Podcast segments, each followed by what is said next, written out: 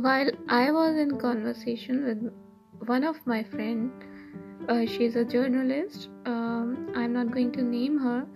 So, in a very close conversation, we were talking about empowerment. Obviously, on the day of the International Day of Women's uh, celebration. So, there's this thing. Uh, we had this uh, interview on the telephone as uh, she is uh, somewhere else outstation.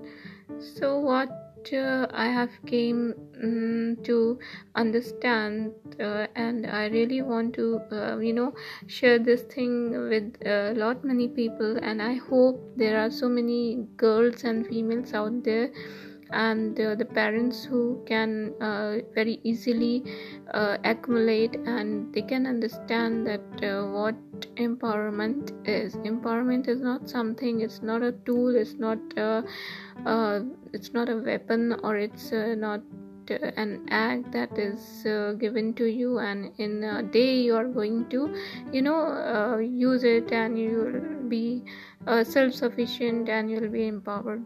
So in her words empowerment is not something that comes to you in a day obviously. It takes whole life to process into an achievement or accomplishment. Whether it is about establishing self or as an individual or to come out of the vicious cycle of social discourse. Why i have mentioned this vicious cycle of social discourse we are going to uh, discuss upon this point also so uh, when i was uh, interacting so uh, let me uh, give a little bit of introduction about her. She is a journalist and now in making into an entrepreneur for making her living. Nowadays she she is living in hills and sustaining on books can describe her well as her childhood love was from the books and today still she is in the books and she is also an author uh, with a lot of extensive uh, experience and exposure of the places. So uh, we can start with her childhood. That started with this realization that she is a female child and being a female child she has to behave in a certain manner as her brothers were born. What she made uh, and what she uh, cleared in her interview that uh, this realization came up very early in her life uh, where the expectations of her parents started pushing her into playing the stereotype role of a woman for her brothers you know um, working uh, in a household chores and looking after the brothers. As a child she always realized that there is something that keeps the difference between her and her brothers. So there is some gender biasness. Obviously opening up upon her personal life she was uh, like living two lives. Uh, one that was practical and the other which came from the books that open up a new way to look upon life away from discrimination and that all that stereotype practices that and the behavior of uh, the elders towards a female child. So uh, then the next thing that came uh, into our conversation was stereotype behavior towards the female child is what becomes barrier in their journey towards empowerment. Listening to the word of empowerment gives us a very uh, good hope and we think uh, we are uh, we are well educated those who are well educated i must say uh, feel that we are empowered. And people people around us also think that we are empowered but uh, i think as i'm going to pull up this conversation more and more uh, things will get uh, more clear that uh, empowerment is just not about getting education. This is what starts uh, within the house and it starts at a very early age that we can call as a childhood.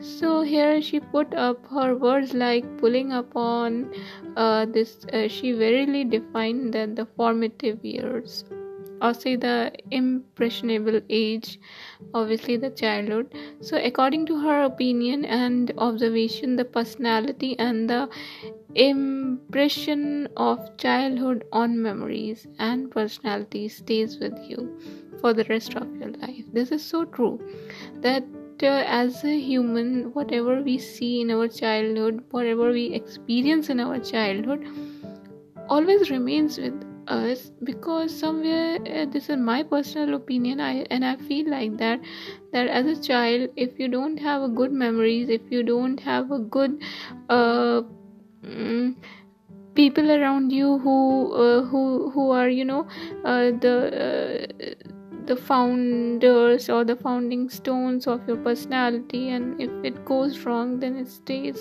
the rest of your life. Therefore, the personality development that helps and happens in early childhood remains intact with you for the rest of your life. Although, as an individual, I would say we all try to improve ourselves, but the traces somewhere remains with us. And this is very much. Uh, um, uh, true.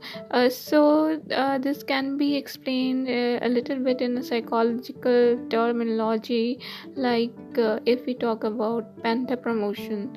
So this is what is uh, like we behave according to the situation, and we all are going to agree with this that we all behave according to the situation and expectations, right?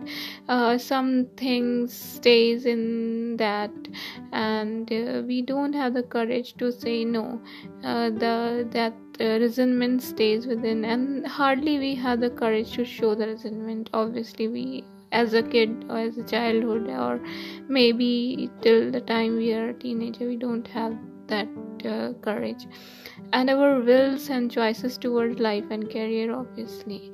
Uh, there are certain parameters there are set uh, uh, discourse uh, which we have to follow as i said that i'm going to um, talk upon these things uh, the societal discourses that uh, always uh, becomes a barrier in you know in a, in a certain way that we have to behave in a certain way, we have to adopt certain habits and and uh, you know.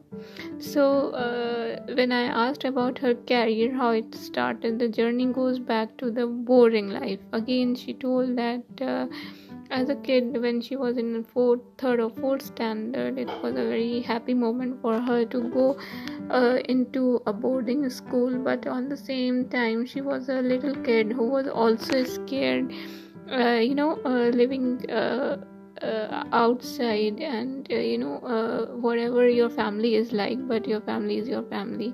So she spent a good number of years in boarding and this was the window towards that another world that she explored through books. The conflicting relationship between this new environment also helped her to understand the importance of education and her love for books. So, this is the time when she started exploring herself as uh, an individual uh, and uh, her uh, passion towards the book. Uh, these books were giving her a totally different environment and a window to uh, to a different world. Somewhere this little girl was finding peace with the books. Now and spending greater time spending in library, her uh, her exceptional relationship with the, the books was also noticed by the teachers, and she was given uh, even uh, some. Uh, uh, opportunities to spend some extra hours in the library. Uh, so um, uh, well expectations versus reality again and uh, and does it really make sense that only cracking pmts or again female driven fields are the only uh, option to be opted as a career choice? So this is a question that uh, i would like to even ask to my the, to my listeners also. Why uh, is it like that uh, that there are few careers that are meant for females and there are few careers that are uh, subjugated for the men.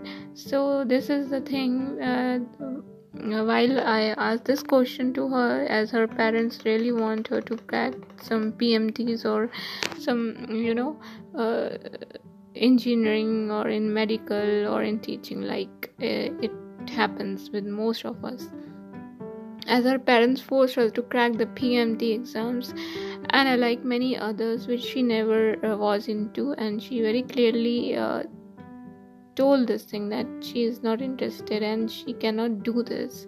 Uh, as her interests were leaning her somewhere else but she wasn't forced to try again and again. But even after telling her parents again and again that she cannot crack all these exams as her focus was towards journalism and towards the books as a whole and into uh, and into writing. But uh, as a family was against this approach they asked her to complete her graduation and simply to get married because they don't want her to go into a profession like uh, journalism unfortunately there is a timeline set especially for females and you know there are narrow careers choice you know. Uh, we have uh, society sets a, a, timeline for especially for females that they have to get uh, education in this certain period of time then they had to get married and then they need to have kids and family.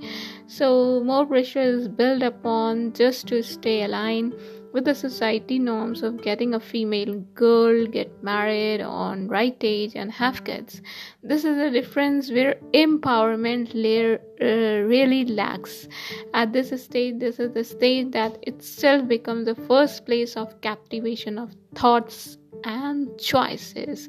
This is what I want to say.